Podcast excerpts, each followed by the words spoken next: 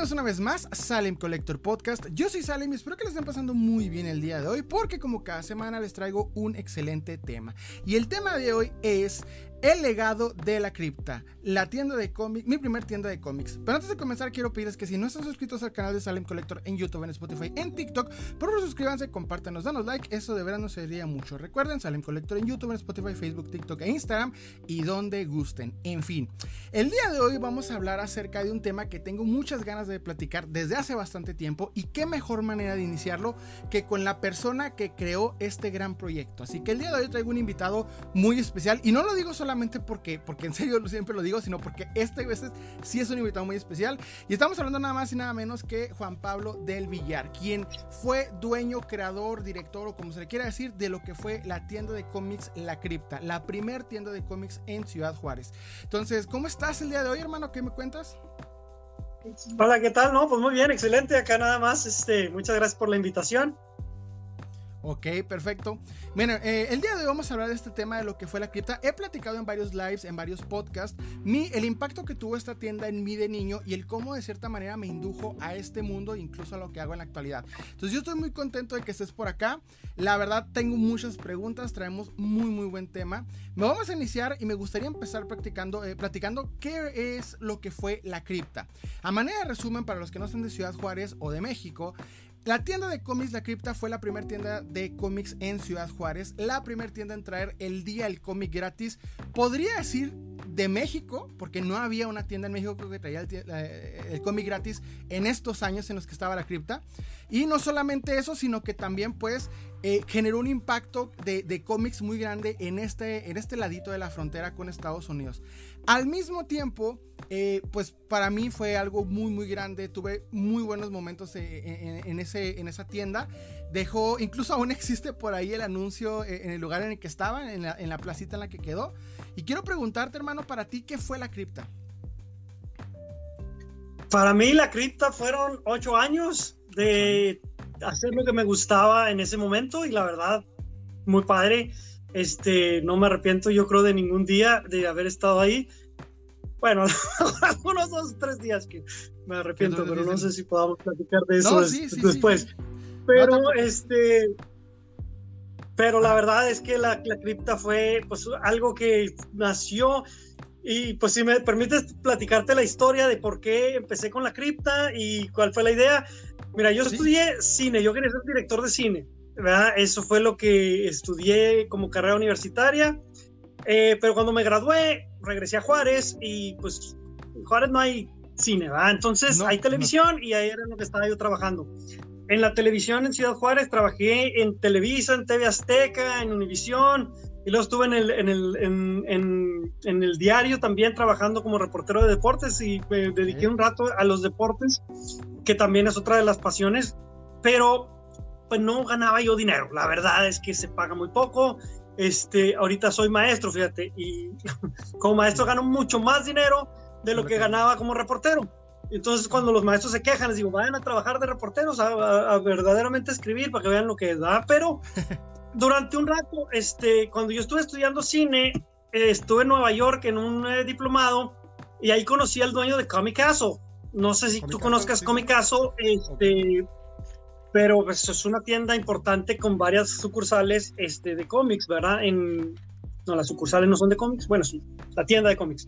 El chiste es que conocí al dueño y pues se me quedó la idea, ah, me inspiró, yo platiqué con él, le, saqué ahí todas las ideas de cómo hacer una tienda de cómics y me quedó la idea. Y durante el tiempo que estuve trabajando como en los medios, seguía, seguía yo con esa idea, yo creo que voy a ganar mejor, va a ser más fácil, más divertido. Sí, adelante. te quiero preguntar rápidamente, ¿Qué año fue? tú dijiste que duró ocho años la cripta. ¿De qué año a qué año? Mira, si mal no recuerdo, eh, porque cerré por ahí del 2010, entonces yo creo por ahí del 2002, eh, más o menos. Mal no, lo tengo ahí. Como 2002, 2003, o sea, te tocó básicamente el primer año del comic book gratis, ¿no? Por ahí. El primer año que... Más o menos, de hecho fue, fue como el tercer año cuando yo entré. Y luego también fue el tercer año en el que Free Comic Book Day lo hacían a la par con un lanzamiento grande de, de Marvel. Okay. Eh, no recuerdo ahorita qué película fue, si Spider-Man 2 o creo que fue Incredible Hulk. fue la de Spider-Man, creo que la que, la que pegó de, de, la, de la idea. Te quiero preguntar rápidamente, este, eh, bueno, ahorita vamos a irnos de tema bien a lo que fue el mercado de antes y de ahora, pero quiero que sepas muy bien que la cripta tuvo un impacto muy interesante en cuanto a cómics y figuras se refieren a la ciudad, porque en esta ciudad, en mi ciudad Juárez, no tuvimos una, una evolución o una, una, una, entrada correcta de lo que es este, esta cultura del cómic y las figuras, sino hasta el 2012. Ok, hasta el 2012 empezó y eso que tuvimos en el 2010, esta etapa violenta en Ciudad Juárez, hasta el 2012 empezó con el nacimiento de Facebook, ya con la evolución de los grupos, y es lo que yo, en donde yo entro y lo que yo llamo la segunda entrada de los cómics a Ciudad Juárez. Ahorita vamos a ir a ese tema, pero quiero empezar contigo como iniciamos, me encantó esto. Me comentaste primero que querías estudiar cine aquí en Ciudad Juárez, ¿verdad? Bueno, estudiaste cine y querías ejercerlo aquí en Ciudad Juárez, pero notaste que obviamente no es una ciudad de este tipo de cultura. Entonces, ¿qué fue lo que, lo que en cierta manera te hizo, o sea, eh, e intentar entender que Juárez no tiene mucha esa cultura, pero al mismo tiempo tener la idea de, de, iniciar en los cómics. ¿Cómo iniciaste en los cómics? Pues como te decía, después de varios años de tenerlo en la cabeza, eh, pues un día por fin me decidí. Eh, estaba yo trabajando en Televisa y ahí no paga nada y estaba muy frustrado.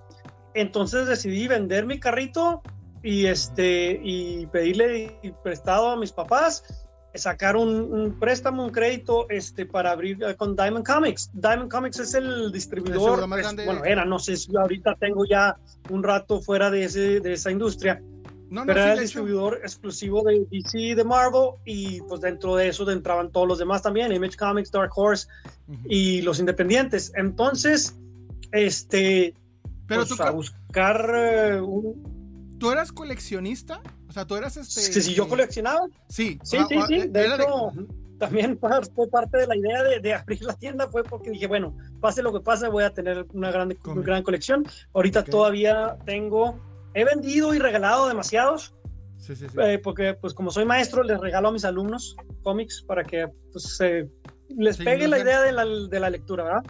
Este, y ahorita me quedan más de 3.000, 4.000 cómics este, de mis favoritos que nomás no me puedo deshacer de ellos. Figuras de acción tenía también muchas. De hecho, coleccioné, en un momento tenía, no sé si como 2.000 figuras de acción. Era de toda mi casa, eran figuras de acción. Y entonces pues las empecé a vender. Este, con esas me compré tres bicicletas. Este, de marca, y pues digo, funcionó. O sea, tuve... Es, fue, es como una forma de ahorrar bastante más padre que nomás ahorrar porque pues tiene las figuras. Este, pero sí, yo, de hecho yo era cliente de Comic Castle eh, este, en México y antes pues cuando vivía en Juárez era cliente de pues todas las tiendas de, de cómics en El Paso. En su momento en los 90 había varias, ¿verdad? Este, Ahorita, por ejemplo, ahí cerca Me acuerdo mucho de Dragon's Horde y me acuerdo de este. ¿De Old Myers? Eh, eh, ¿Cómo se llamaba la otra tienda que estaba por allá en la Wrestler? No recuerdo ahorita el nombre, pero bueno, eh, tenían videojuegos y, cómics. Y entonces, pues yo tenía una buena colección, diríamos, no grande, pero sí unos 500 cómics cuando antes de, abrir la tienda. Tú vivías aquí en Juárez, ¿verdad? Sí, o sea, yo este, soy pues de Ciudad Juárez, aunque nací en la Ciudad de México, me trajeron desde pequeñito a, Ciudad Juárez. Eh, después me fui a estudiar a Monterrey, me fui a estudiar a México, me fui a estudiar a Nueva York, pero regresé a Ciudad Juárez. Entonces, pues toda la vida básicamente de, Juárez. Ahorita eh, yo me casé y nos venimos a vivir a Houston. Ahorita ya llevo cuatro años acá. Ah, pero claro que extraño la ciudad y este, acabamos de ir hace unos meses, estuvo padre. Te, quiero preguntar, eh. este, tú como, bueno, eras coleccionista de cómics y de figuras en una época en la que Ciudad Juárez no tenía, o sea, tú eres el pionero en meter el negocio tal cual. ¿Cómo era ser coleccionista en una época en la que no podías ir a cualquier lado a comprar ciertas figuras y que hasta cierta manera el coleccionismo, tanto de cómics como de figuras, no estaba tan floreciente? O sea, ahorita en nuestra ciudad hay varias tiendas con este tema, con esta temática, y ya puedes encontrar tanto figuras y cómics, tanto en Marketplace de manera sencilla. Pero en aquel tiempo en el, que tú empezaste, no, ¿cómo conseguías tus piezas? ¿Cruzando directamente el paso o tenías otras maneras de encontrar aquí en la ciudad? Pues mira, yo cuando, cuando antes de de abrir la tienda, eh, las figuras de acción las compraba yo en el paso. Eh, algunas veces en tiendas de cómics, pero más bien las compraba porque McFarlane, que eran las que me gustaban, eh, las vendían en todos lados, Toys R Us, Target, en cualquier lugar, Walmart, ¿verdad? este, y como todos los coleccionistas, pues ya sabrás, ese era, va a salir tal este, colección, pues te vas al Walmart a las 2 de la mañana y esperas que, saquen las cajas.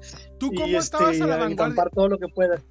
¿Tú cómo estabas a la vanguardia antes de las redes sociales? actualmente cuando Hasbro, Mattel, McFarlane saca una, una figura, lo sabemos por las redes, pero tú cómo estabas a la vanguardia de saber qué figura iba a salir?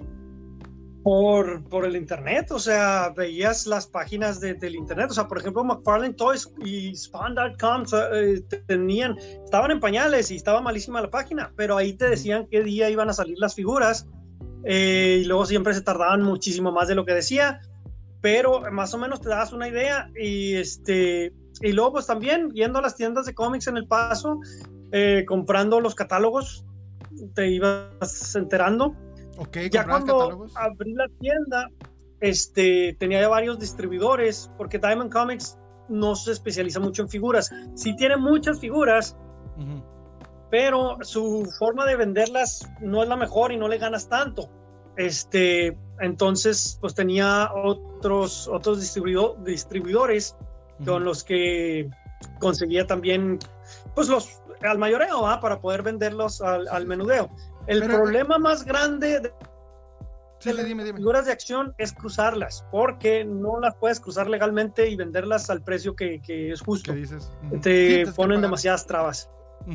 Te quiero preguntar, bueno, tú, eres coleccionista y ¿Qué cómic fue el que te marcó? ¿Qué tipo de cómics te marcaron para obsesionarte con este tema? O sea, ¿qué superhéroes o qué cómics fueron los que te, metieron a este tema? Por ejemplo, en mi caso fue War of the Green Lanterns de, Linterna Verde, y lo he dicho en varias ocasiones. War of the Green Lanterns de Linterna Verde de, de Geoff Jones fue el que me metió. Pues mira, no sé, porque desde muy pequeño eh, me gustaban los cómics de Superman y entonces mi papá me compraba cada vez que podía o mi mamá me traía. Mi mamá le gustaba Spider-Man y ella me metía a Spider-Man aunque yo le pedía Superman, ¿verdad? Y, pero mi papá me compraba cómics, mi mamá me compraba cómics, eh, sobre todo la Liga de la Justicia, este, Spider-Man, Superman, eh, Green Lantern también, este, pero cuando fui creciendo después de la prepa, empecé a enfocarme más en los creadores que en el superhéroe, ¿verdad? Y este y me enfoqué mucho por el arte, me gustaba revisar qué, cuáles eran los artistas. Y curiosamente, todos los que crearon Image Comics, antes de que crearan Image Comics, en esa época del, en el boom de los noventas, fue que empezamos, porque es cuando empieza como que a, a tomar más importancia quién es el que dibuja el cómic, quién es el que escribe el cómic, ¿verdad? Este, Jim Lee, Todd McFarlane, o sea, creadores de ese tipo. Eh, pues cuando nace Magic Fueron los que me dijeron, ahora voy a seguir. ¿Perdón? Es como cuando nace Magic Comics, de que McFarlane se enoja con cómo lo están tratando y se va con toda la, sí, gente. Sí, entonces a, mí no, o sea, a mí, mi hermano y yo éramos los que eh, nos gustaba mucho estar leyendo cómics y leyendo sobre cómics. Eh, nos tocó eso, ¿verdad? Eso la, creación de Image Comics y cómo se le empezó a dar más eh, pues importancia al creador tanto al artista como al escritor, y después en Vértigo tuvo, fue también pues bien importante porque a justamente a la, la edad, cuando eres bien impresionable, cuando estás en, en prepa, o en, estás en secundaria, empiezas a leer cómics escritos con más madurez, ¿verdad? Cómics con temas bien grandes, o sea, como Alan Moore, este, uh, The Preacher, o sea, Cómics de ese tipo son los que te, te, marcan, ¿va? Este, Frank Miller, no nada más es el arte, ya también te estás dando cuenta, ah, caray, esta gente, todo lo que estás tú leyendo, aparte de los cómics, está ahí metido. Entonces, pues no sé. Es una forma también de escapar bien, bien, bien grande. Por eso a mí me encanta el cine, me encantan los cómics, ¿verdad? Este, también me encantan los deportes, todo lo que te saca de la realidad a lo mejor no estamos bien de por acá porque... No, de hecho sí, sí, es lo mismo, es lo mismo. Aquí créeme que sabemos que este rollo es, es lo bonito, pero curiosamente, o sea, te digo porque te, te tocó una época, si te fijas, en la que me estás diciendo que, que era aparte de la realidad de ver otras cosas porque había un prejuicio desde el vamos de que si leías cómics eras inmaduro, si leías cómics estabas medio, medio, medio piratón. Entonces, ya ahorita en estos tiempos, no. Y de hecho, yo he hecho infinidad de, capítulos en este podcast platicando cómo esto ya lo hace literalmente cualquier persona. Ya vemos que políticos de gran, de gran tamaño, eh, actores, actrices, o sea, ya esto es algo enorme, ya es un, mercado súper pesado. O sea, ya ese tipo de cosas. Ya el ser nerd, ser geek, ya es parte de estar a la vanguardia del día. Porque en otros tiempos, en los 90, o sea, tenías que ocultarte. Eh, eh, me, me, ha tocado ver mucho ese tipo de, es curioso. yo, yo, no, yo no me ocultaba, pero, por ejemplo, mi hermano mayor, nosotros crecimos muy fresones, ¿verdad? La verdad. Y entonces, pues, eso no era cool, o sea, andar de, de, geek, eso no era cool. A mí me valía madres, ¿verdad? Y entonces, gracias a Dios, mi hermano pequeño también le decía, pues, que esto está padre. Y si me gusta a mí, que le valga madres a los demás. Entonces, este, fue una de las cosas que sí fue curioso, que, lo que dices era, era mal visto, era así como que gente inmadura, gente, eh, pues no eras cool si tú leías cómics. Ahora todo el mundo lee cómics. De hecho, Incluso cuando salieron con la, con la idea de la novela gráfica, ¿verdad? el trade ¿no? sigue, siendo, sigue siendo un cómic. ¿verdad? Y gracias a Dios Alan Moore defendió muchísimo el, el, el, término cómic. No es una novela gráfica, es un cómic. Y si no te gusta, pues dedícate a otra cosa, ¿verdad? Pero no tiene nada de malo, o sea, no es este... Como, o sea... No es algo que lo que te debas avergonzar porque es un gusto, es una pasión. Y en ese tiempo te juzgaban mucho porque había un concepto de adulto muy diferente al que existe ahorita. O sea, un adulto era, era ver a, tu papá con un cigarro en la, en la no sé, en, la, en el sillón, en la sala, viendo el fútbol, porque era la única forma en la que podía ser adulto. Y actualmente, pues ya no se rompió mucho eso. sí, mi papá siempre decía, ahí estás viendo monitos. Ah, sí. Viendo monitos. Sí, no, ya, de hecho sí, mi mamá así de que monitos y yo la neta, ahorita ya sabe, por ejemplo, mi esposa es algo que entiende perfectamente, eh, crió a mi hija con esta idea, entonces es algo que, que ya es parte de nosotros. Fíjate que yo, yo, yo a, a, tipos como tú, a gente como tú, yo las denomino coleccionistas iluminados, porque ustedes iniciaron una época en la que esto no era moda, en la que esto no era fácil de obtenerlo. Ustedes aparecieron un día, entendieron el cómic y se metieron de lleno en un terreno en el que era más fácil de obtener piezas que hoy son muy cotizadas. O sea, era más fácil obtener piezas, figuras, cómics que ahorita son muy valuados, pero que, se, que, que, al haber tan poquitos lugares, tan pocas cosas, solo lo disfrutabas entre tú y si tenías suerte un par de conocidos. Pero como tal, no era algo tan fácil como ahorita que tienen. Yo ahorita tengo un grupo, tengo un canal. En, en, tus tiempos no era tan sencillo, era pues tú y los que conocías. O sea, era, era algo, por eso los llamo los iluminados, porque ustedes empezaron antes de todo este boom. Fíjate que... Gracias, sí, pues mira, era... era eh, yo tenía la idea de que tenía que pegar y tenía que pegar. Y la verdad es que la tienda fue creciendo poco a poco. Este, yo les, sí le metía mucha publicidad porque en ese momento la publicidad en la televisión era bien barata, entonces yo podía meter un anuncio en la tele, incluso en Los Simpsons, en TV Azteca, este, y me llegaba mucha gente. Pero empezó a subir de precio la televisión y empecé a intentar por otros lados en la radio, en periódicos, y entonces, pues dependiendo de dónde ponías el, el anuncio, era la gente que te llegaba. ¿Verdad? Una vez se me ocurrió anunciarme en el PM, no sé si todavía existe el PM. Sí, todavía existe. ¿Verdad? Es este, pues, ¿qué, ¿qué, crees que llegaban? Puros depravados buscando pornografía, ¿verdad? Esos eran los clientes que me llegaban ahí.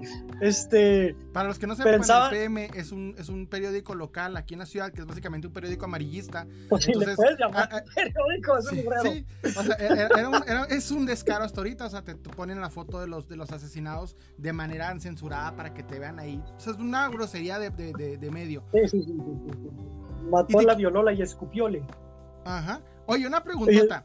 ¿En qué momento? O sea, bueno, me estás comentando que ya tienes la idea de, de, abrir una tienda, ¿verdad? Porque, porque viste, viste a, a Comic Castle, me, me, estás comentando. ¿Por qué? Sí. ¿En, ¿En, qué momento dijiste, voy a abrirla? ¿En qué momento dijiste, esto, esto se va a abrir? ¿Cómo pasó ese rollo? Pues mira, te decía, estaba en, trabajando en el canal eh, 56 ahí en Televisa y este y pues no, nomás nunca me pagaron lo que me habían prometido, ¿verdad? Y duré meses ahí o no sé si años. Y me pagaban nada, una cochinada, y, y, con puras promesas y puras mentiras me traían y me traían y me traían, hasta que un día decidí, y fue porque me peleé ahí adentro con unos, eh, me peleé a golpes, ¿verdad? Porque yo era bien peleonero, en todos lados me peleaba. y, este, y entonces un día me peleé ahí en el canal, este, y luego los del sindicato me iban a reportar, y yo digo, pues yo ni estaba en el sindicato, ¿a mí qué? Sino que llegué a mi casa y luego dije, bueno, ¿cuál es la necesidad? ¿Por qué estoy aguantando estas tonterías con, o sea, con, con buscar algo que realmente ni siquiera era mi pasión? O sea, sí me gustaban mucho los deportes, pero no la televisión. ¿verdad? Y entonces para buscar algo necesitas apasionarte de veras. Entonces dije, no, esto nunca va a ser para mí. Este, incluso aunque si llegara yo a ser eh, locutor a nivel nacional, pues no es lo mío. Dije, bueno, voy a hacer algo que realmente me gusta. Y ya había tenido esa idea mucho tiempo, ya había hecho los, los, o sea, los números, pues dije, bueno, me falta este dinero, pues voy a pedírselo a mis papás, ¿verdad? Que sean socios de la, de la cripta este, vendo el carro y, y, tengo pues el dinero suficiente para abrir en México es mucho más fácil abrir un negocio que en Estados Unidos, porque en México puedes abrir con poquito y vas ganando, vas ganando y vas y, y, ya cuando llegan los permisos es cuando los haces, ¿verdad? Así es como funciona en México. Acá en Estados Unidos tú abres un negocio, no tienes los permisos, te cierran y, te, terminaste perdiendo todo. ¿ah? Entonces dije, eh, abro pequeño, un solo localito y pues gracias a Dios empecé a, a vender suficiente para comprar más mercancía, ¿verdad? Eh, ahí la bronca de los cómics es Diamond Comics, que pues es un monopolio, la verdad. Y tienes tú que comprarles a ellos cada mes cierta cantidad, si no, no te venden el cómic este, al mayoreo y no te dan el descuento. Entonces, mientras más les compren, mejor descuento, como en todo. ¿ah? El problema es que a veces son, o sea, no toman en cuenta las tiendas pequeñas. Eh, por eso aquí las grandes tiendas de cómics son gente que tiene cinco o seis tiendas de cómics. Y ya es la única forma, no les puedes realmente competir. Pero pues así empezamos y abrimos el segundo, o sea, el segundo local ahí mismo, ah, nos ampliamos. Sí, sí, me Seguíamos creciendo, seguíamos creciendo, íbamos vendiendo, cada mes vendíamos más que el, que el anterior, ¿verdad? Y luego los comic, los Free Comic Days, los días de Halloween, cuando hacíamos fiestas, siempre eran muy buenos días porque se pagaba básicamente dos, tres semanas, este, y todo lo demás pues ya entraba, era para comprar más mercancía, para pues, poder este, sostener.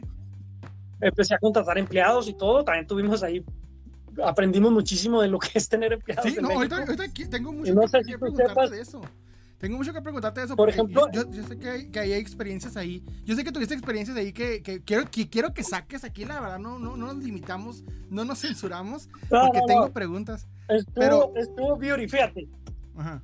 En, de los empleados que tuve, te voy a contar una anécdota. Este, tuve un empleado que de repente me empezó a faltar dinero.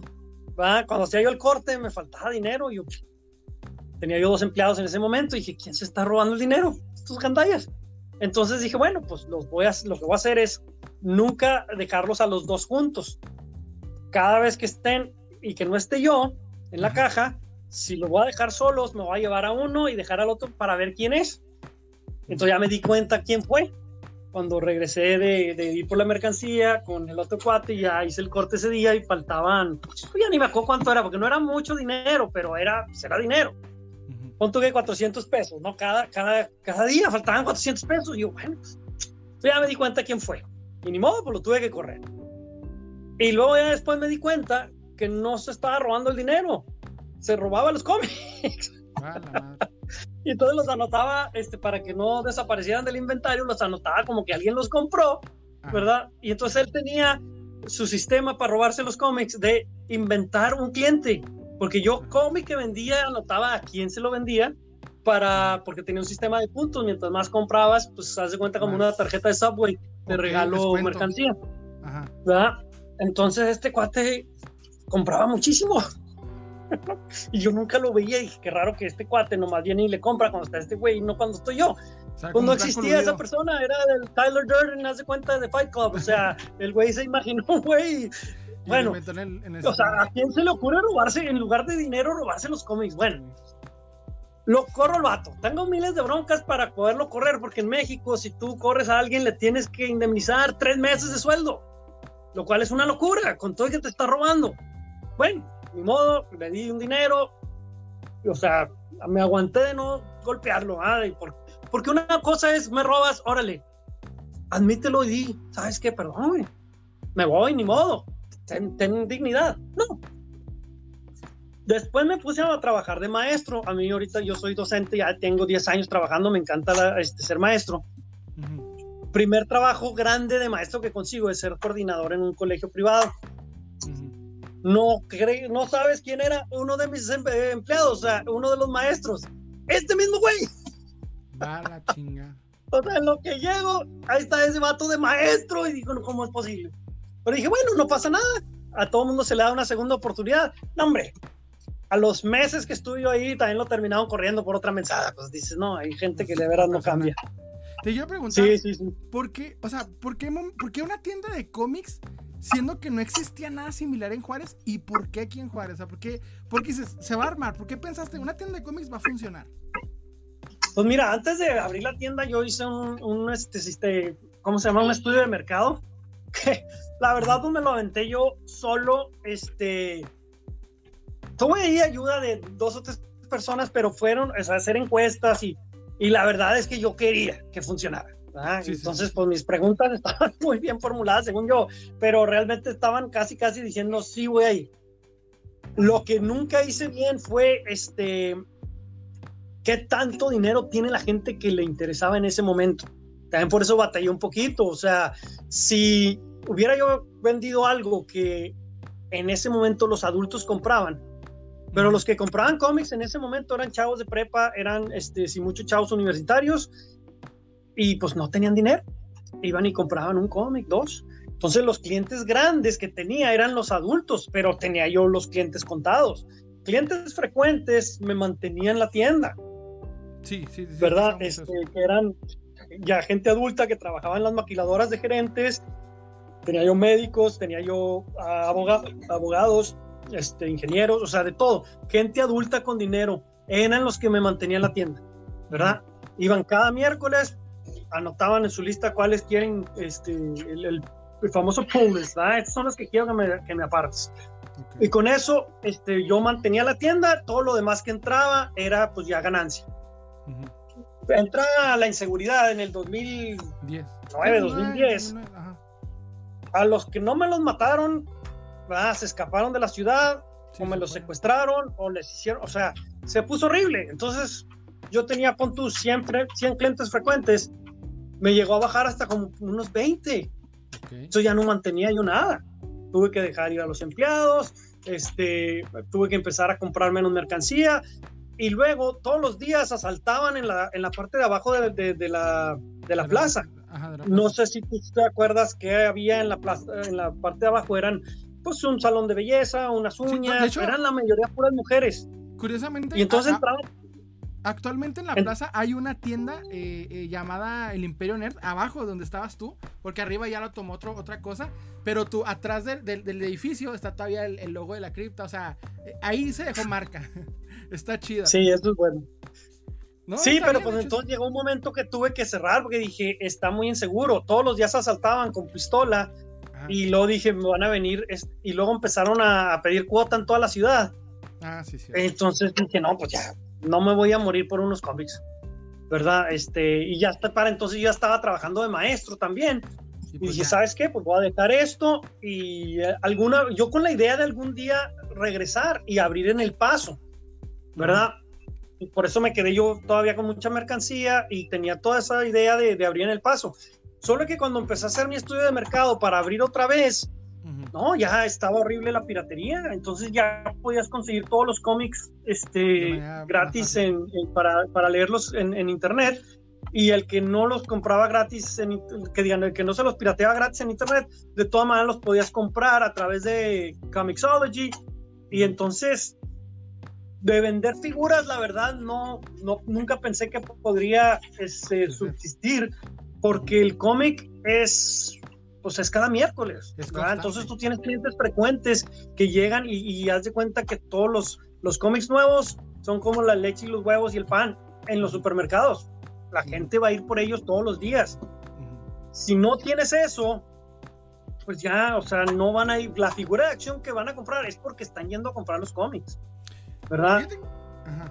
Bueno, es que fíjate, curiosamente a ti te tocó una época muy curiosa. Bueno, o sea, obviamente en 2010 en Ciudad Juárez fue un antes y un después. Había una Ciudad Juárez antes de 2010 y una Ciudad Juárez después de 2010. Esto lo hemos platicado muchas veces por cuestiones de la violencia.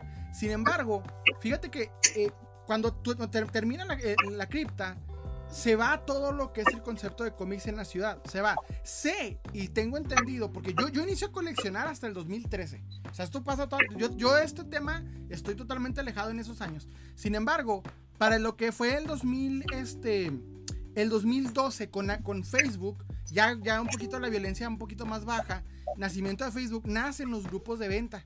Nacen los grupos de venta, se empiezan a, a juntar y de ahí es donde coleccionistas que no, incluso que no, que no, gente que no coleccionaba, se empieza a meter y es donde empieza a crecer, pero no hay tiendas. O sea, lo que había en este tiempo, lo que fue 2012 a 2000, eh, ¿qué quieres? 14, casi 15, no había tiendas en la ciudad, no había forma de adquirirlo. Y, los vendedores eran más que nada gente que vendía en, en ¿cómo decirlo? En, en Facebook y, gente que se ponía en algún evento otaku y ya. Pero realmente no. no es algo bien curioso eh, que, en Juárez, cuando menos durante todo el tiempo que yo estuve con la, con la cripta, lo que era la, lo, fuerte era el anime y este. Y la verdad es que la mayoría de los chavos que, que compraban eso, este, no compraban en inglés. Sí, y como yo vendía puro en inglés, pues batallaba mucho para. Llegaban ellos y pues. ¿Tienes este manga? Pues sí, lo tengo, pero entonces ellos compraban más en, Mundo Vid. Mundo Vid, este, tú dices que la cripta fue la primera tienda de cómics, pero no, eh, existía Mundo Vid, fíjate que, que pues, eh, hacía los cómics en español. Ah, pero, pues era nada más de la editorial y era una tienda, pues la verdad no cuidaban su, su mercancía, siempre estaban todos deshechos los cómics, parecía... Mira, pues todas revistas, ¿verdad? Yo te digo, yo, yo, yo supe después, o sea, para mí yo como, como, como tenía 12 años con la cripta, Obviamente no, no, no conocía que existía Editorial Beat. Ya cuando me meto de lleno en esto, entiendo que existe otro local en la ciudad que se llamó Editorial Beat. De hecho, tuve la oportunidad incluso de comprar eh, eh, cómics que, que, duraron ahí mucho tiempo porque se fueron abandonados. El punto es de que curiosamente con este, con este lugar era, una, era más que nada una revistería. O sea, se vendía sí cómics porque toda la editorial Beat era básicamente como Televisa en su momento. O sea, como editorial Televisa aquí en México. Este, que tenía pues las novelas, tenía, sí tenía los cómics de Spawn, sí tenía los cómics de los superhéroes Marvel DC, pero también tenías la novela, tenías el TV Notas, tenía, o sea, todo ese tipo de cosas. Tu tienda es la única que tenía tienda figuras, cómics y que estaba relacionada con el semanal que estaban los, cómics en el momento. Entonces, por eso te digo que tu tiendas en total, eso es. Porque ahorita, ahorita pasa algo similar a, esto. En la ciudad nomás hay una tienda de cómics y el resto son tiendas friki. Tiendas o. Hay por ahí una tienda de coleccionables, por ahí hay una tienda de, que te venden camisetitas, te venden pulseritas, pero no venden cómics ni figuras, o su por lo menos su enfoque no es cómics y figuras. El tuyo sí, por eso te digo, una tienda de cómics como tal fue la tuya. Cómics sí se vendían hasta en la revistería de la esquina. Pero voy a decir cuál es la, la, diferencia y por qué no, este, la mayoría de la gente este, que quiere abrir un negocio, se les olvida que lo primero que necesitas para abrir el negocio es capital, ¿verdad? Y entonces Diamond Comics, a final de cuentas, no te exige mucho, no sé ahorita ni cuánto esté pidiendo, pero sí te exige. Si no me compras 500 dólares al menos de mercancía cada mes o cada dos semanas, no me acuerdo exactamente, este, no te vendo. Y se, me los vas a pagar tres meses antes. Lo cual quiere decir, o sea, el cálculo, son 3 mil dólares de pura mercancía antes de vender un solo peso que tú tienes que invertir, ¿verdad? Son 3 mil dólares. Entonces, a eso agrégale, pues tienes tú también que rentar el local, tú tienes que pintar, tienes que comprar todos los, este, eh, los estantes, la estantería también es cara si tú vas a comprar algo que te dure, porque luego compré yo dos o tres como los que tenían en vid, que me duraron dos meses. Entonces necesitas comprar, todo eso esa es la, inversión es, es, grande. Entonces necesitas un inversionista, no nomás, oye, me gustan mucho los cómics y yo soy fan y empiezo a comprar figuras y las empiezo a vender. Porque entonces, renta, servicios, ¿verdad? Y sobre todo si quieres tener un empleado, te van a comer antes de que puedas este, vender y empezar a ganar. Fíjate que lo que pasa mucho aquí es que, eh, por ejemplo, tengo entendido que muchos agarran locales económicos, locales para poner su, tienda muy barata y también venden, por ejemplo, los fines de semana, porque obviamente los dueños tienen otros trabajos para poder mantener y subsistir la tienda. Entonces, como tienda como tal, una tienda que dure toda la semana abierta es un proceso muy, muy difícil y obviamente pues no, no es tan fácil porque estamos hablando de algo que en Ciudad Juárez no es, no es el mercado número uno. O sea, por ejemplo, eh, hay gente que en Monterrey, en centro de la República, básicamente en Ciudad de México, o sea, sí te dura porque la gente entiende, hay mucha cultura y Juárez, la verdad, número de coleccionistas y de... Y yo la verdad pensé que iba a, a, crear un poquito más este, de, de, esa cultura. Eh, desafortunadamente, pues a final de cuentas, el cómic es de lectura, entonces no hay una cultura de leer en Juárez fue una de las razones porque pues a mí siempre me ha gustado leer que abrí la tienda. Yo quería también impulsar la, la, cultura de, de, la lectura en la ciudad, porque yo sabía que eso le iba a ayudar muchísimo a la ciudad a mejorar en su estructura social. Sí. Pero sobreestimé un poquito, la verdad, este, a la gente de Juárez, en el sentido de que la gente que vivía en Juárez sí les gustó la idea pero mucha gente ya que vive en Juárez, pues no es gente de Juárez, es gente que viene a cruzar la frontera, se quedan ahí y pues no se conocen ni siquiera entre ellos y se crea una cultura diferente ya a lo que es Juárez. Y luego después de la inseguridad horrible que pasó, mucho menos, ¿verdad? La gente no quiere hablar con nadie, no, no se saludan, y entonces mucho menos quieren ir a una convención, por ejemplo, y, este, y platicar sobre algo que leyeron. Porque eso es lo padre del cómic, a diferencia, o sea, es como tener un book club, ¿verdad? Todos los días. A mí me encantaba estar en la cripta porque yo me la pasaba padrísimo platicando con mis clientes de cosas bien geeks y bien nerdas, ¿verdad? ¿Quién ganaría entre Superman y Batman? Es la, la, discusión que he tenido más veces en mi vida, yo creo, ahí en la cripta tuve, ¿verdad? Y toda la vida les decía, ¿por qué estás discutiendo de algo ficticio? ¿Quién va a ganar entre Superman y Batman? Pues depende del cómic que estés leyendo. si es el de Batman, va a ganar Batman. Y si es el de Superman, va a ganar Superman, güey. Del escritor, dijo Stan Lee. depende de qué escritor lo tenga. De qué quiere el escritor, decía Stan Lee. oye, pues hermano. Sí, exactamente. Te quiero preguntar, ¿por qué el nombre de la cripta se te ocurrió para la tienda? Pues mira, porque yo siempre fui fan de Tales of the Crypt, no, nada más de, de, la serie, sino del cómic. Y este, y después dudé, mucho de ponerle porque en el paso había una tienda que se llamaba Rebels Comics Crypt. Y yo decía, hijo, no van a creer que les estoy copiando a ellos. Pero después dije, no, Tales from the Crypt existe en todos lados y esos güeyes se llaman así, yo me puedo llamar así. Este, además, yo lo que quería que se enfocara la, la tienda no nada más en, o sea, el cómic, pero era todo ciencia ficción, fantasía y horror siempre he sido eh, fan del horror, o sea, de toda la vida, desde que era pequeño, es, es el género al que, le, al que le voy. Entonces yo quería que por allá estuviera un poquito más este, enfocado. Eh, luego tuve broncas con gente que llegaba ahí a quejarse de que eran del diablo y tontería y media, pero bueno. El, te tocó el pánico satánico. Te tocó el pánico satánico.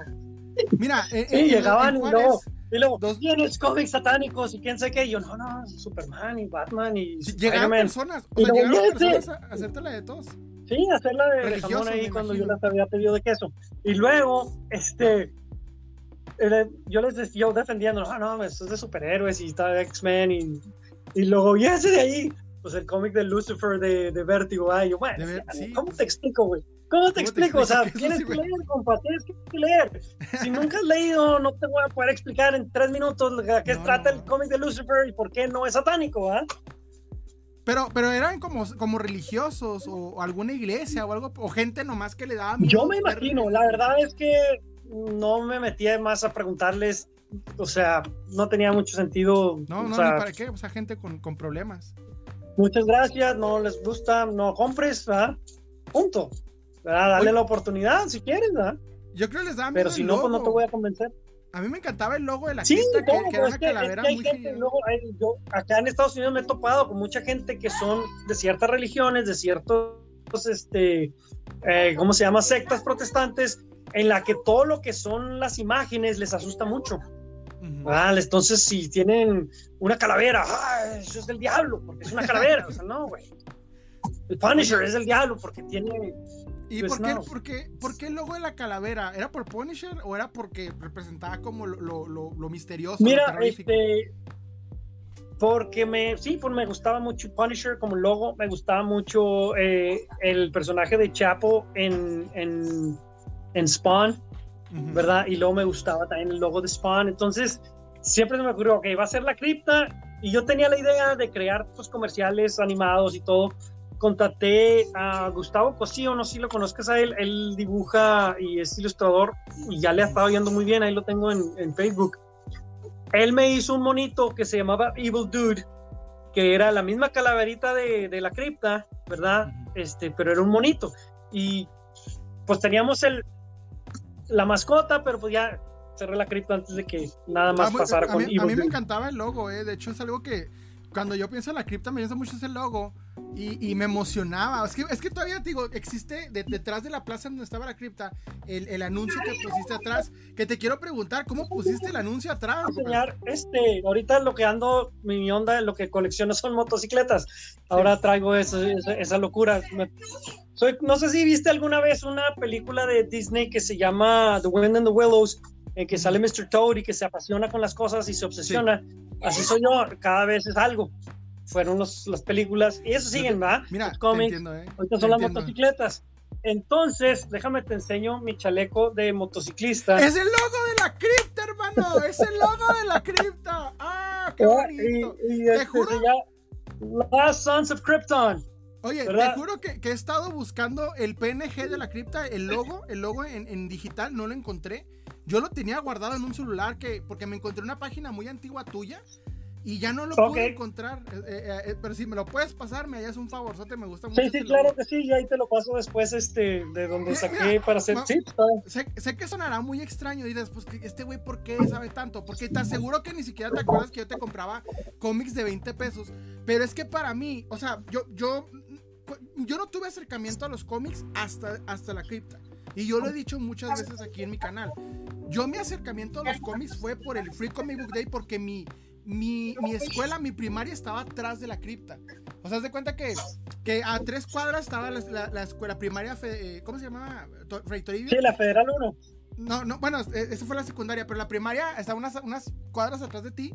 Y cuando pasaban a dejarme en la mañana, veía, veía, veía los logos de Cuatro Fantásticos y de Superman. Y me llamaban mucho la atención. Decía, pues, ¿qué hay ahí? Pero no sabía qué era. Después pusiste, no sé si una lona. Y, ya decía, no, la cripta pero no sabía qué era hasta que en un, eh, pues sí, fue, fue un primer sábado de mayo, no sé si del 2003, 2004, pones Free Comic Book Day y fue el día en que yo entré a tu tienda y fue mi primer acercamiento a los cómics. O sea, eso, eso te lo voy a decir, pero ahorita llego a ese punto. Te quiero preguntar también, ¿e-, ¿elegiste esa plaza porque, obviamente porque el local era económico, no pensaste en un centro comercial? Pues no me acuerdo qué estábamos diciendo, qué, qué mentiras ah, estaba contando, la verdad. No, no, de que, bueno, vamos Ah, sí, del logo y. De lo, bueno, me. Y de que, no, no, Free Comic Book Day, que la primera vez que entraste a la tienda ah, que fue por los cómics gratis. Como todos, ¿ah? Nomás iban por los gratis. No, sí, la verdad, pues, para que digo mentiras. Pero lo más curioso es que la gente no me lo creía. Cómics gratis, ¿cómo que gratis? Pero tengo que comprar algo. No, güey, y te quiero contar. Te, quiero... te regalo. No, yo te, te, quiero contar algo con, con, una anécdota mía de esa. Pero mira, te quiero, te quiero preguntar, ¿por qué le hiciste? Eh, bueno, en donde estaba la cripta era una plaza comercial donde estaban varios locales a la intemperie. Yo te quiero preguntar, ¿por qué elegiste esa plaza? ¿No pensaste en un centro comercial? Ya que en Ciudad Juárez el centro comercial es el, lado en donde va la gente directamente a, todo. Es donde se hacen los eventos y todo. Fíjate que también dentro del estudio de mercado que hice, vi que la gente que compra cómics es introvertida. No les gusta ir al mall y que los vean comprar cómics. ¿Verdad? Entonces, muchos, te digo, los clientes frecuentes, que eran gente adulta con dinero, este, lo, hacía como escondidas. Tenía un cliente, fíjate, que me decía, no, estos son para Huguito, no son para mí, son para mi hijo Hugo. Ajá, entonces, si yo lo ponía en un centro comercial, muy, primero iba a estar carísima la renta, y segundo, este, pues no me iba a llegar el tipo de clientes que entran a, este, a las tiendas van a querer estar nomás ojeando y destruyendo la mercancía. Están acostumbrados a lugares como Mundo Vid, en el que pueden entrar y desmadrar el cómic y luego no lo tienen que pagar. Y entonces dije, yo voy a estar batallando muchísimo con eso. Y, además, pues, no, no va a sentirse cómodo el cliente, el cliente geek, nerdo, este, introvertido, que es el que realmente le gustan los cómics. Este, fíjate, este chavo, este, este chavo, era un señor, tenía a sus, se llevaba a su hijo y luego se llevaba a un tío, a un primo y se llevaba a unas amigas. No, es que mira, voy a comprar estos cómics y se llevaba las tres portadas. Es que este es para Huguito, este es para el hermano de Huguito y este es para el primo de Huguito. Y era para él. Y el Huguito ni se enteraba qué estaba pasando y un día dijo, papá, cómprame ese. Ese no te gusta, acuérdate. Oye, pero es que es lo que te digo, es que existía mucha presión social con nosotros los frikis para estos temas. O sea, había presión de que no podías como adulto. Ahorita, si te fijas, o sea, con, cosas con los estrenos de las películas, que Spider-Man, que los Avengers, pues ya la gente va sin miedo. Me ha tocado ver señoras con camisas de Spawn, con camisas de Venom, señoras de ahí recogiendo a sus hijos en la escuela. Es, que es, mainstream. ¿Verdad? Ahora tú vas a Walmart y ahí es donde compro yo mis camisas de, de superhéroes, porque ahí están. Yo también. ¿Verdad? O sea, antes tenías que ir o a Hot Topic o a una tienda de cómics. Incluso la mayoría de las camisas de, incluso de anime, ¿verdad? De, de, de, de, cómics, de anime, las compraba yo, me las compraba a mí mismo, porque no había dónde más. O sea, yo las pedía en Diamond Comics, este, en el catálogo, pues las pedía para mí, que esa fue una de las cosas también por las cuales, este, no debes de tener una tienda de algo que te guste tanto, porque yo batallé mucho, sobre todo las figuras de acción, me las compraba todas yo. Es como, es como dijo Scarface, no te metas con tu propia, con tu propio producto. Y así era yo, yo me compraba los cómics y luego empecé a coleccionar de pasta dura. Esos todavía tengo muchos ahí, ¿verdad? Este, lo malo es que a mi hijo le encantan. Mi hijo tiene seis años y pues no, no todavía no sabe cuidarlos. Te quiero preguntar, ¿qué vendías en la cripta? Mira, yo me acuerdo mucho de los cómics, de las figuras. Yo me hice coleccionista de figuras literalmente hasta el 2013, pero de cómics fue lo que yo te compraba. Y me acuerdo que tenías películas. No me acuerdo si eran renta o, compra. Pero ¿qué más vendías? Mira, al principio las puse para venta, pero también pasó lo mismo, me las quería quedar todas yo. Y entonces después dije, no, pues mejor las voy a rentar. Y en ese momento, pues todavía se podía. ¿Verdad? Este, sí, todavía no existía Sí, sí, y era, este, pero no era, no era cuestión de piratería. Tú tenías, o sea, mientras comprabas este, las películas con el distribuidor oficial, podías rentarla. Te costaba más cara la, la, que rentabas que la que vendías, pero pues saben quién se iba a enterar que era una o de otra, Entonces podías este, rentar un poquito de, de las dos. Pero este, eso fue ya después. Al, principio eran puros cómics, eh, figuras de acción, estatuas, pocas, porque la verdad en la época en la que yo empecé estaban sacando muy pocas estatuas padres y, la verdad estaban muy caras. Eh, también vendía camisetas. Este, si llegaba, si había pósters padres, también los vendía. Este, ¿qué más?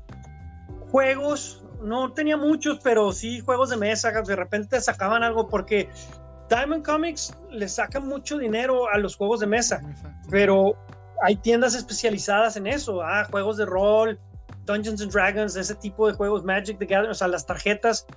Yo le empecé a meter por ahí, pero el tipo de clientela que me estaba llegando, sobre todo las tarjetitas del Yu-Gi-Oh! No, era... y, ahorita, y ahorita es una comunidad muy grande en la ciudad, ¿eh?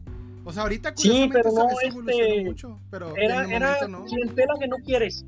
Porque fíjate, eran chavos este, que nunca traen dinero y se estaban todo el día ahí. Pues eran latosísimos, ¿va? estaban viendo que se robaban, este, iban y compraban, en lugar de comprarme a mí las sodas, se compraban las sodas en, en, el, en el Circle K de ahí al lado y luego entraban con ellas y era, o sea, haz de cuenta que yo como si fuera el maestro estar regañando chavitos. Y dije, no, esto no, este no me está dando suficiente. ¿Ah? sí, vendía refrescos, vendía, vendía este, chocolates, que fueron cosas que fui aprendiendo. En Diamond Comics, te daban este como clases, ¿no? Había eventos, por ejemplo, en Baltimore hacían uno, en la, sí, pero haz de cuenta, dentro de la convención le llamaban la cumbre de los vendedores, The Summit. todos los vendedores de cómics nos juntábamos y nos daban clases de cómo tener la tienda. Por eso, si tú vas a una tienda de cómics en Estados Unidos, la mayoría son muy parecidas, ¿verdad? en cómo están las estantes, cómo están acomodados, este, y lo que vendemos. No sí, entonces esto te enseñan porque luego llegas tú muy verde, no sabes exactamente qué vender y cómo sacarle. Entonces, ese tipo de cosas de vender chocolates, ¿verdad? Por ejemplo, dices, pues vas al Costco o al Sam's, compras un madral de chocolates y de sodas y a lo mejor entra la mamá con sed y se toma una soda y entonces ya le sacaste algo en lugar de este, que, esté la mamá y no compre nada. Eh, hay gente, cuando que tiene mucho éxito, dice, ¿sabes qué? Pongo aquí mi estante de paletas, esas paletitas tipo Tootsie Pop.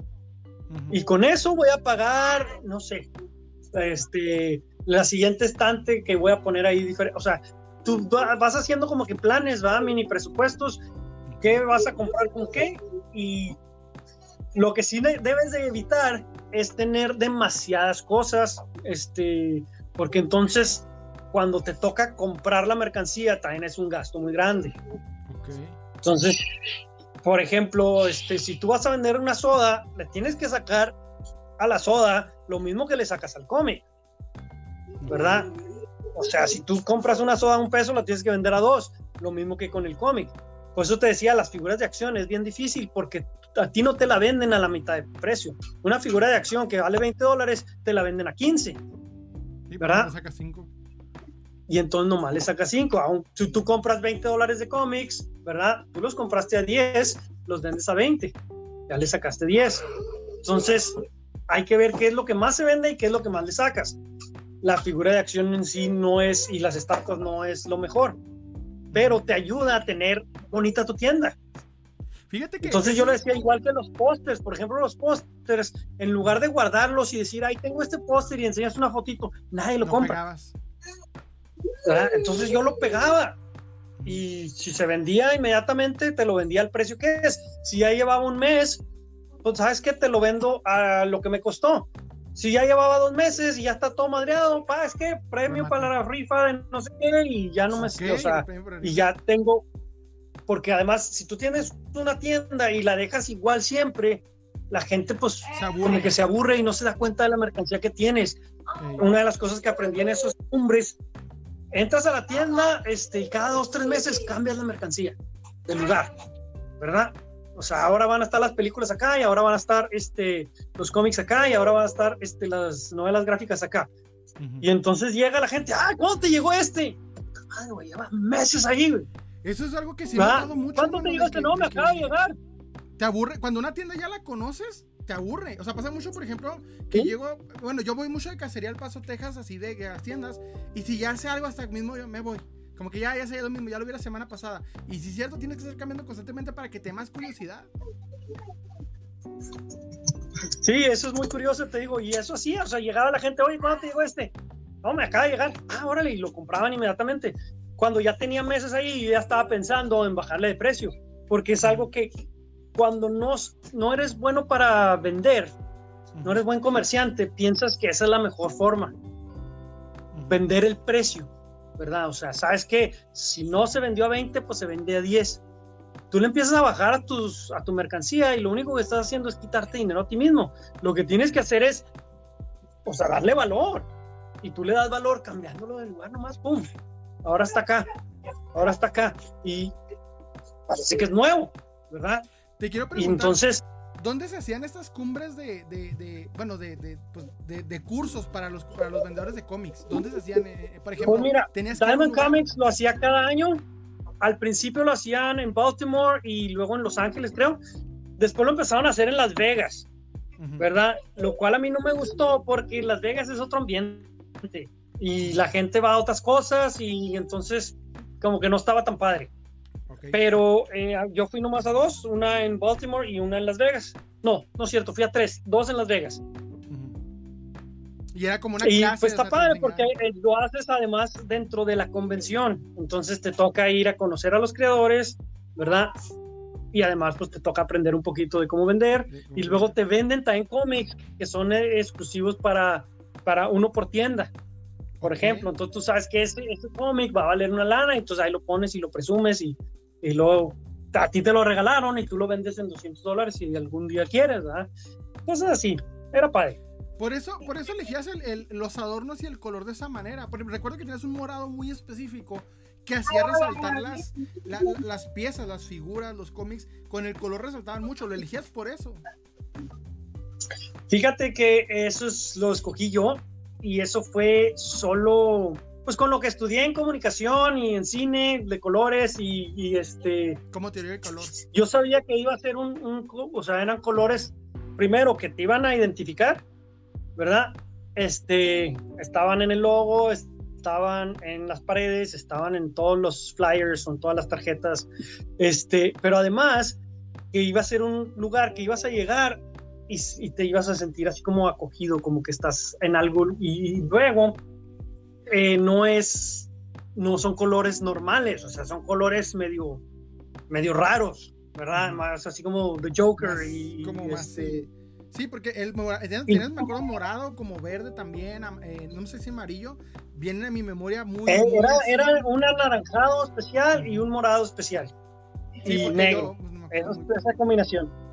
Mira, eh, yo, te quiero preguntar sobre, y quiero, quiero que hablemos de, ya, me, ya, me, ya, me, adelantaste un poquito del negocio, de cómo era esto. Te voy a platicar más o menos cómo es en la actualidad aquí, para que veamos cómo es la diferencia de cuando tú estabas a cuando ya inicia este rollo.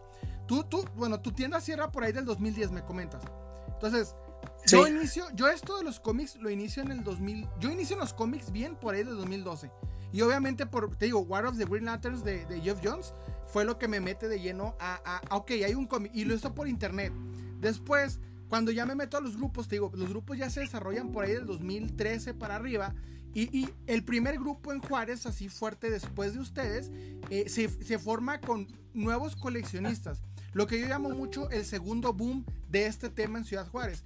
Cuando tú estabas, había un número muy, muy específico de coleccionistas, que ahorita quiero ir a ese tema después, porque siguieron después de ti, nomás que el, proyecto no, no les funcionó. Pero curiosamente, eh, en Ciudad Juárez hay un, eh, después de la cripta, un tiempo muerto totalmente, como de 2-3 años, y casualmente es el nacimiento del MCU, fíjate, en ese tiempo. O sea, Oye, pero no sé si te acuerdas, este, incluso lo, mencionaste hace rato, que eh, el marketplace y luego también los, los que vendían este, sin tienda. Porque yo hice eso un rato, cuando estaba muy feo cerré, pero yo seguía vendiendo cómics porque pues tenía muchos, todavía, no muchos, pero tenía yo todavía algunos clientes frecuentes que pues, estaban muy tristes, oye, pues cómo, y entonces yo seguía con Diamond Comics, comprando cómics y vendiendo, ¿verdad? Y dejé, o sea, y nos juntábamos en el Starbucks de ahí de la Monumental. Muchos se quejaban porque, ay, está muy caro el Starbucks, güey. El Starbucks es el único lugar donde puedes ir y no tienes que consumir. ¿Verdad? A mí me gustaba por eso. Yo me compraba mi café, que no quiera comprar, no compra café, pero compra los cómics y era muy cómodo. Pero luego tuve varios problemas, ¿verdad? Con gente que llegaba y, este, te pagaba un cómic, por ejemplo, y luego el cómic se acababa que era muy común, o sea, no te, no te tocan a todas las tiendas los cómics, porque a veces son pues, una edición limitada y no llega. Y entonces era de pelearme con la gente y entonces dije, hasta aquí ya, ya estuve, ya estuvo suave, no estoy ganando dinero, esto lo estoy haciendo más que nada por, por, pues, por seguirles, este, por buena onda, y, y, y, entonces dije, no, no, pues esto no, ya, ya ni modo, lo tuve que cerrar también. Pero sé que después de ahí, uno de mis empleados este, siguió haciendo eso. Y yo le dije pues, cómo hacerle sin tener que ir con Diamond Comics. Mira, yo te quiero comentar, y, y, la verdad, aquí lo voy a decir, no voy a decir el nombre de la persona, porque por no tengo nada contra él, pero sí te voy a decir una cosa, gracias a que pésimo trabajo que hizo esta persona, que no te aprendió nada, déjame decirte que a mí me hizo un buen vendedor del pésimo trato que me dio. O sea, yo aprendí de tan mala experiencia que me dio, y aquí en mi, en mi canal hay un capítulo que se llama El peor vendedor que me hizo un mejor vendedor. Y, una experiencia, te la resumo rápidamente. Yo me acuerdo que cierra tu tienda y yo inicio en esto y no hay, no hay dónde conseguir cosas. Yo lo que más quería en el mundo, y es más, aquí está, se me cayó, es este anillo de linterna verde. Eso es lo único que quería yo en el 2012. Esto es lo que yo más quería. Entonces, me queda 4% en mi teléfono, ¿eh? por si te eh, cortas. No te preocupes, si quieres conectarlo para poner pausa. No, no, está conectado, pero se sigue bajando. Es que no sé qué está pasando. Ah, no te preocupes, no, no te preocupes. Si quieres, este, si, si pausa, eh, volvemos a empezar. Pero ahí te va. Ok. Esto lo voy a editar. Este, ok, volvemos. En el 2012 lo único que más quería en el mundo era este anillo. Entonces, haz de cuenta que yo le mando a preguntar, le mando el, el de este de eBay y le digo, oye, ¿cuánto me cobras por traerme este anillo? ¿Sabes qué me respondió? Le mando yo una, un link que era una subasta de eBay. Y me responde, es que es una subasta. Y le digo, bueno, está bien, entonces, ¿cuánto me lo valoras para traérmelo? Porque yo lo quiero y en Ciudad Juárez, pues yo no, podía cruzar a Estados Unidos. No hay un anillo linterna verde de, de, DC, de DC Comics en Ciudad Juárez. ¿Dónde lo puedo? O sea, no voy al centro. ¿Dónde lo consigo? ¿Sabes qué me responde? Me responde mi, mi estimado. No, es que nomás te lo puedo traer con la lámpara. La lámpara costaba 300 dólares. Entonces, ¿cómo te va? Si nomás quiero un anillo de 3 dólares. Entonces, eh, me enojó mucho eso. Me acuerdo que me enojó mucho eso. Y curiosamente, en una convención tuve la oportunidad de, de, a personas de, que yo creo se pusieron en esta tienda, la primera convención de cómics que hubo. Se lo compré a una persona, yo creo que estaba con este, con este grupo de. vamos, no voy a decir el nombre, por, para respetar, ¿va? Entonces, recuerdo que cuando yo con la persona le dilo, dilo, dilo, nombre. No, no. No, es que sabes qué, no te, te De hecho, ya, hemos tenido aquí problemas por dar, por dar hasta incluso anécdotas. Pero ah, sí, porque luego, bueno. Se enoja, se enoja la gente. Y sí me ven. ¿Para qué, ¿para qué se portan mal, verdad? Entonces, cuenta que, que lo, llego a una convención y casualmente este, los veo ahí y le pregunto, oye, ¿tienes el anillo de linterna? Veo que un chavo trae el anillo negro, el anillo de, de, los, de los Black Lantern. Y le digo, oye, pues ¿cuánto quieres por él? Y el vato, no, pues dame 60 pesos. Y en eso se me ocurre. Y no te irás el verde. Y el chavo así como que la piensa y me dice, pues no sé si te la completes. Y lo, pues ¿cuánto quieres? Y lo me dice, pues dame 80 pesos. Yo creo que me vio muy jodido y dije, pues ten, dámelos y es este anillo, carnal. Entonces ya después que puedo cruzar a Estados Unidos, me di cuenta que este anillo cuesta no más de 2, 3 dólares. Te juro que, o sea, la experiencia me agüitó tanto y no pasó una vez. Pasaron como 3 o 4 que le pedía cositas de 5 o 10 dólares. Me decía, no, por cualquier estupidez que se inventaba, no sé si yo le caía mal, no sé, pero se supone que él tenía, o sea, lo que tú tenías, que era el acceso a eBay, acceso a, poder traerte cosas a Estados Unidos, y como coleccionista sí, pero mira, lo que te digo aquí, lo difícil es tener el acceso a Diamond Comics, porque pues ahí para eso te digo, necesitas 3 mil dólares de, de, capital para poder comprar con ellos. Este, yo le dije algunas este, cómo poder comprar en eBay, cómo poder comprar este, en diferentes páginas, ¿verdad? Amazon Marketplace en esa época apenas estaba empezando a vender cosas de esas, este, pero yo le decía, ahí no hay mucho dinero. ¿Por qué? Porque tú vas a cobrar, a cobrar una comisión por ese servicio, ¿verdad? No puedes cobrarle, entonces tienes que pagar pagar la mercancía, pagar el, el, el envío, ¿verdad? Ir al paso, entonces para eso necesitas tener allá un PO Box o algo, este, un post, mailbox, ¿verdad? Y entonces yo cobraba nomás el, o sea, te cobraba el 40% de, de, de, lo que, de lo que vas a salirte el total, yo te cobro el 40%, que pues es ir al paso, pagar mi PNB y traértelo aquí. Entonces, pues, las cosas están saliendo muy caras. Ah, porque no, estás, no la estás comprando al mayoreo, la estás comprando al precio de, de, de, tienda, a retail, más envío, más 40%, pues tú dices, ah, qué carrero eres. Yo no, te estoy vendiendo esto, te estoy vendiendo este servicio. Entonces, vamos a, redimirlo diciendo, ok, para él en ese momento, y estoy hablando del 2012, eh, era difícil traerme un anillo por estas cuestiones que me estás diciendo. Se la voy a regalar. Vamos a decir, ok, esta fue la razón por la que no pudo traerme un anillo de 3 dólares y tuve que acceder a otro amigo que sí pudo traérmelo después, otros anillos ya otras cosas. Pero fíjate que si lo, tenías, así como quien dice, lo tenías, pues ¿por qué no me... La bronca ahí también es que este vato no tenía pasaporte, o sea, tenía alguien más que iba al paso. Entonces esa persona iba al paso al PNB o, al PO Box, nada más. Sí, no, no, o sea, la verdad, si me imagino. si tú ibas a la cripta, si tú ibas a la cripta y yo no tenía la mercancía porque ya se acabó en Diamond Comics, ¿verdad? Otra tienda en el paso y se lo compraba ya a alguien, ¿verdad? Yo conocía a todos los, a todos los que vendían cómics porque tengo un muy buen amigo, ¿verdad? Que fue incluso mi, el padrino de bodas este vato me llevó a todas las tiendas de, de, cómics en El Paso, todas, así la más escondida y la más horrible, este vato la conocía ya. Entonces, este, pues ahí también podía yo ir y comprar cualquier cosa y traerla y ajá, que no era muy común, ¿verdad? Y este, porque incluso yo les decía, o sea, ¿por qué no mejor te esperas a que vuelva a salir en otra edición o, o alguna otra cosa, ¿verdad? Este, pero este mismo chavo, que me imagino que es el que estás diciendo, porque fue mi empleado de, de los últimos empleados que tuve. Tuve muy buenos empleados, ¿verdad? Que, que, que fueron muy, muy, muy, buenos amigos. Ahorita he perdido, perdido el contacto con ellos porque estoy acá en Houston, pero tuve muy buenos este, empleados trabajando ahí en la cripta, pero también tuve unos muy malos. Y luego tuve uno que fue muy malo y después se dio cuenta de lo malo que fue y me pidió disculpas.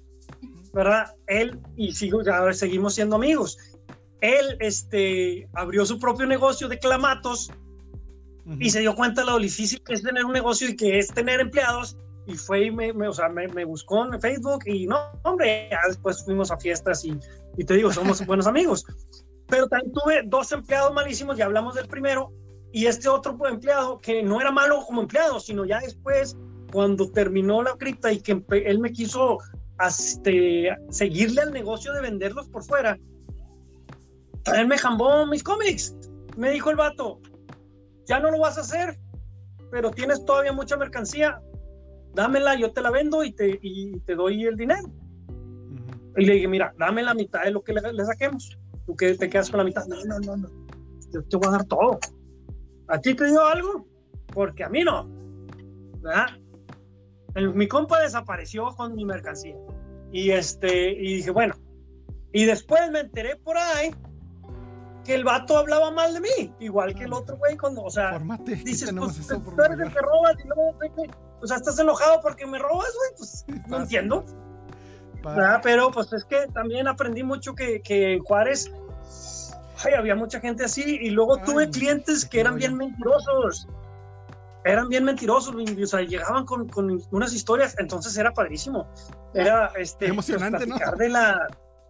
Sí, era, muy curioso. Teníamos un, un cliente que le decíamos el Quita Comics, porque él llegaba y luego te seguía por atrás. Y si veía que ibas a agarrar un cómic, él lo agarraba primero. Era yo. Y luego iba y lo compraba. Oye, era yo, no te No, no, no, no. Este, y no, purota, o sea, el, el, vato nomás por chingar, o sea, ese era todo su afán, era nomás ni siquiera quería el cómic, más para morir. Sabía que era el último, se lo quitaba. Pero como cuántos... Y luego tenía otros clientes que llegaban peleándose. Peleándose, llegaban así empujándose para entrar y ir a agarrar los últimos cómics de, de cualquier cosa. Por lo regular eran las miniseries. Ya es que Marvel, DC, cuando sacan una miniserie importante, un crossover, pues todo el mundo quiere ese cómic. No, hombre, se peleaban. Y tenías muchos, o sea, había muchas personas, me podrías decir, me podrías decir, había un chingo de personas en ese tiempo. O sea, muchas, o si decías, pues unos 40, 30, no sé. Es que lo que te decía, este, de los clientes frecuentes, yo me imagino que eran unos, sin muchos, 100, sin mucho. Pero yo creo que menos. Sí, de que iban cada semana. Seguro, seguro, ajá. Después fue bajando y eran como unos 50. Sí, pues ya Cuando me quedaron nomás 20 fue cuando cerré. Pero esos eran la mayoría de los clientes. O sea, la mayoría de los clientes es lo padre del, del cómic. Cuando menos era lo padre del cómic, porque ahorita no se vende tanto. Por lo mismo del, pues, de la digitalización del cómic. Pero el cómic en ese momento, pues era, los clientes eran, eran muy leales, o sea, seguían yendo cada semana.